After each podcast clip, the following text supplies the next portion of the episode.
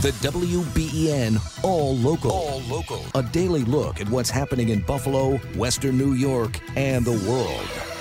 I'm Susan Rose. Brian Maserowski outside looking at some clouds right now. sixty-four degrees in Buffalo. Another landmark ruling by the Supreme Court yesterday, effectively ending affirmative action. W B E N's Max Ferry is here with reaction. The United States Supreme Court on Thursday made a landmark decision in regards to affirmative action in college admissions, declaring race cannot be a factor for admittance. The conservative judges declared affirmative action is in violation of the Equal Protection Clause of the fourteenth Amendment. Basically, what the Supreme Court said was, if race is in some way unique to the student uh, affected their life in such a way that it would contribute to the student mix, if you will, something, you know, important that happened as a result of race, which would be a positive for the schools, that that would be a proper consideration. And to me, you know, this is still pretty murky as to what they really will tolerate or accept.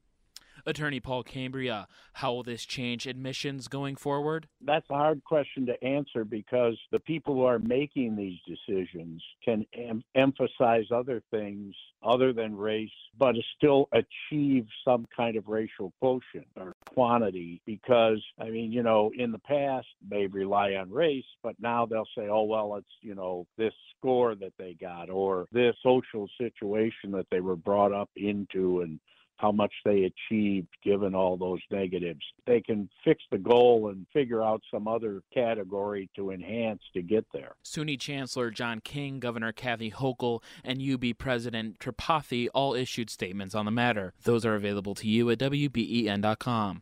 This is Max Ferry for W B E N dot com News. All right, Max, thank you. Much more to come on that decision later on today, including complete analysis. We'll also hear what the Supreme Court has to say this morning about President Biden's student loan forgiveness plan. President Biden's plan would cancel student loan debt for more than forty million Americans at a cost of about four hundred billion dollars. Most borrowers would have ten thousand dollars forgiven, but Pell Grant recipients could get up to twenty thousand dollars of debt canceled.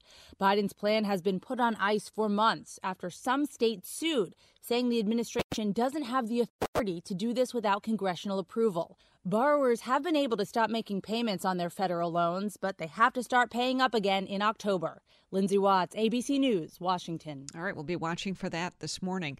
Air quality is a concern again today and maybe for a while. The reality is this is going to be the new normal for New York. And the, until these wildfires are out of control, uh, under control, and we're doing our best to help them, we can expect that there'll be intervals Uh, episodes based on the wind shifts. When the wind is coming down from the north, we're going to see these trends and these plumes as we've seen from the Midwest to here. Governor Hochul saying a third fire crew from the state deployed yesterday to help fight those wildfires in Quebec. All right. Uh, more on that with Brayton Wilson, how it's uh, impacting summer camps, coming up in about a half hour. Two University of Buffalo athletes arraigned on animal cruelty charges. W B E N's Tom Puckett has the latest. Lake Hylai and Zachary Polarczyk are off the U B football team after Erie County D A John Flynn says the two beat a dog in an Amherst apartment two weeks ago. The uh, the allegation is that uh, one of the um, uh, individuals, um, you know, c- kind of dragged the dog through the house and then picked up the dog at some point, and then allegedly use some type of leather belt um, to uh, to hit the dog with. Flynn says the players were not happy with something the dog did. The incident was filmed and posted on social media. Once it got out there, someone saw it and someone made a complaint to the S P C A, and the S P C A came out there um, uh, a day later. The, the actual incident occurred on the evening of the thirteenth, and the S P C A went out there on the following day, uh, June fourteenth. And they uh, they took the dog uh, in, into their care. Flynn says the U B football coach also saw the video, summoned the entire team, and told players that type of behavior was unacceptable. The two players have been dismissed from the squad. The dog is doing fine under S P C A care. More with Flynn online. Tom Puckett, W B E N dot com News. Tom, thank you. The Sabres finished out the draft yesterday, adding seven more picks. Among them, Clarence native Gavin McCarthy, who the team picked in the third round. Yeah, it's definitely amazing. Um, you know, going home, kind of uh, back to my home rink and, and everything. So, uh, yeah, I'm just super excited. Kind of uh, earn every opportunity I can get there. So definitely I saw a lot of familiar faces down at the table. Um, so that was obviously a great feeling, kind of just going down there and seeing those guys. Um, you know, I've came up through the Junior Sabres organization, so worked with the Academy of Hockey a lot. I know I've worked with uh, Matt Ellis a ton, um, worked with Tim Kennedy a ton. Uh, he was my sixteen new coach, so obviously a ton of familiar faces, and um, you know, and just super excited that, that this is the organization I'm going to. All right, it's got to be the best feeling when you're picked by your home city team, you know. Free agency begins tomorrow. Sabres development camp begins on Sunday. I'm not sure how I'm not sure how many of the uh, new picks are in the development camp, or I would like to think that a couple at least yeah. are uh, taking part. It's such a quick turnaround. You wouldn't think right. that, you know, everyone has time to uh, get get their gear ready, uh, I guess. But very cool. Clarence native coming to uh, the Sabres. Four professional football players suspended for gambling. Isaiah Rodgers and Rashad Berry of the Indianapolis Colts, as well as free agent Demetrius Taylor, have been indefinitely suspended for allegedly betting on N F L games last season. Sources familiar with the matter tell our partners at E S P N that Rodgers placed upward of one hundred bets, including at least one on a game involving the Colts. Most of the wagers were small, in the twenty-five to fifty dollars range. A league source says an investigation by the N F L found no evidence of game manipulation. A fourth player, Nicholas Petit-Frere of the Tennessee Titans, was suspended six games for betting on other sports while at the workplace. Mark Remillard, A B C News. All right. Um, a close call for a paddleboarder in the Atlantic. A hammerhead shark caught on video circling in the water right behind Malia Tribble, its fin clearly visible. I thought I may have hit seaweed. It happened a couple times. And then my husband happened to notice the fin. Tribble and her husband paddling for charity from the Bahamas to Florida, both surviving unscathed. It's one of several encounters this week with sharks around the country. It like bit me like three times. twelve-year-old Magnolia Woodhead from Philadelphia was in Cocoa Beach, Florida, after a gymnastics competition when a shark bit down on her leg, leaving her with multiple puncture wounds. She needed fifty stitches. Wow. Uh, this is definitely the summer of the shark. Uh, right. For for the forty-fifth straight year. It's but it seems like there's been more, actually more survivable encounters yeah, with sharks. Yeah, uh, we've heard about a lot of them before summer even really begins, right? Uh, so I I don't know if that means or is now just like the peak time for that, but yeah. uh, yet another one. That was a scary encounter. And uh, the last ever Indiana Jones movie, or at least we're told that, expected to top the box office this weekend. I've seen things. Indiana Jones is off on his final adventure. The latest and last film in the franchise is finally in theaters this weekend, with eighty-year-old star Harrison Ford saying Indiana is old, and it shows. And I think that's fantastic, to have an older person in an action movie, to see him try to be the same person that he used to be, but he's not. Indiana Jones and the Dial of Destiny also stars Phoebe Waller-Bridge, and it's the only Indiana Jones film not directed by Steven Spielberg. It's in theaters now. Jason Nathanson, A B C News, Hollywood. I mean, there was literally a movie called The Last Crusade, and then they went and made two more. So I don't know if I believe it's the last one, but it's in theaters. Depends on how long Harrison Ford is acting. Yeah, I guess they used some C G I for a scene at the beginning of this movie to oh. de-age him. Okay. It's like a throwback scene, yeah. So they used like computers to make him look like he, you know, is thirty years, forty, fifty years younger, or something like yeah. that. Okay, I didn't I mean, get with, great with reviews. A I, I can see that happen. Oh, really? it, it said it. Uh, it didn't exactly look totally. The first few up to snuff. Were good, I have to say. Oh yeah, the original trilogy, yeah. great. And then I remember being excited for a new Indiana Jones when the last one came out. Stunk. Um, yeah. So I'm not rushing to see this Indiana Jones, but I will watch an old Indiana Jones movie, probably before the end of the year. They're just good. It's a great movie. I, I saw somebody in a review refer to Harrison Ford as the greatest American action hero. Ooh. What do you think about that? Um, he's up there.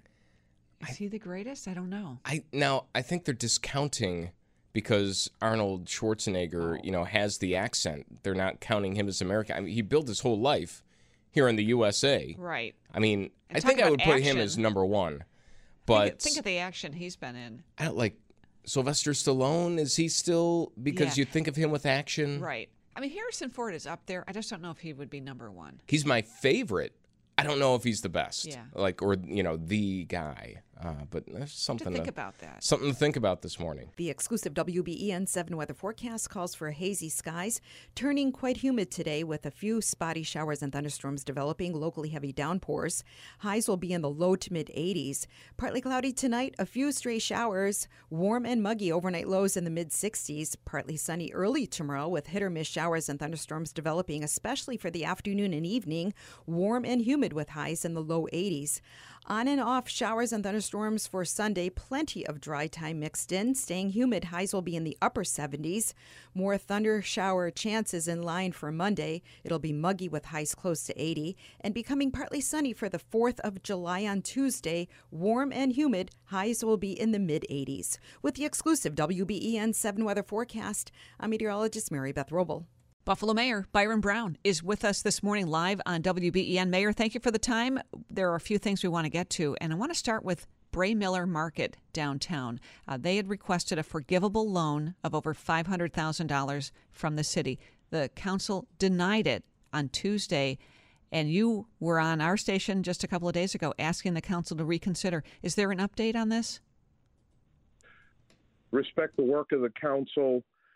It's my job to provide more information to the council on why Braymiller Market is so important to downtown Buffalo and so important to the city of Buffalo in general. I am going to reintroduce the request for a forgivable loan for Braymiller Market. Uh, more than forty uh, people work there, uh, most of them city residents.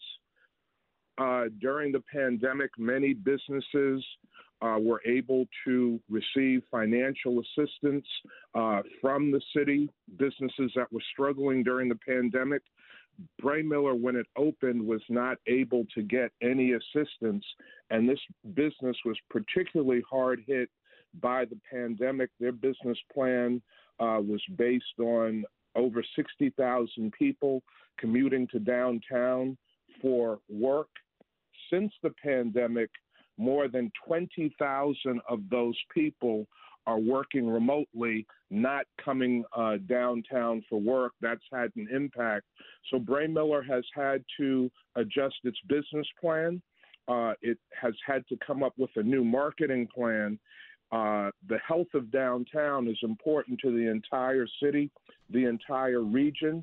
The downtown tax base uh, provides revenue and resources that go to provide city services for communities all across the city of Buffalo. How is, uh, if this loan is approved, how will Braymiller change their business plan? How do they need to change to be successful? Because I think a lot of people hear about this loan request and say, hang on a second, a grocery store, a supermarket should be the one business that shouldn't have struggled during the pandemic. For long stretches, they were the only ones allowed to be open.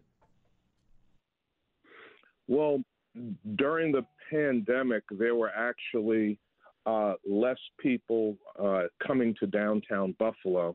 Uh, that really hurt uh, Braymiller Market profoundly. Uh, since the pandemic has ended, uh, there are less people coming to downtown Buffalo to work in person Uh, than there were before.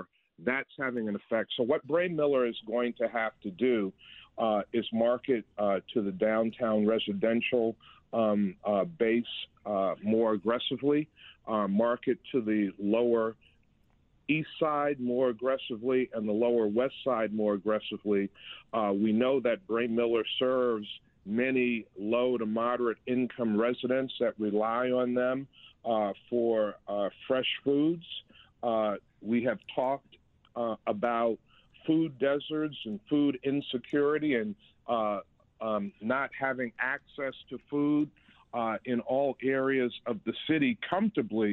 Uh, Braymiller is important in providing food access. In fact, a little over one third of their employees uh, use federal financial benefits to buy their groceries from uh, Braymiller.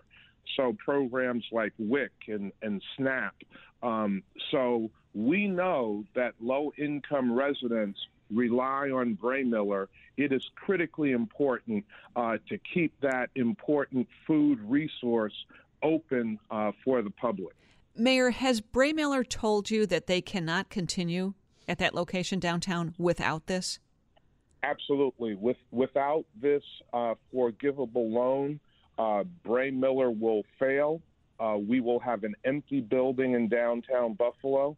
Uh, we will have over forty people out of work, most of them uh, city residents.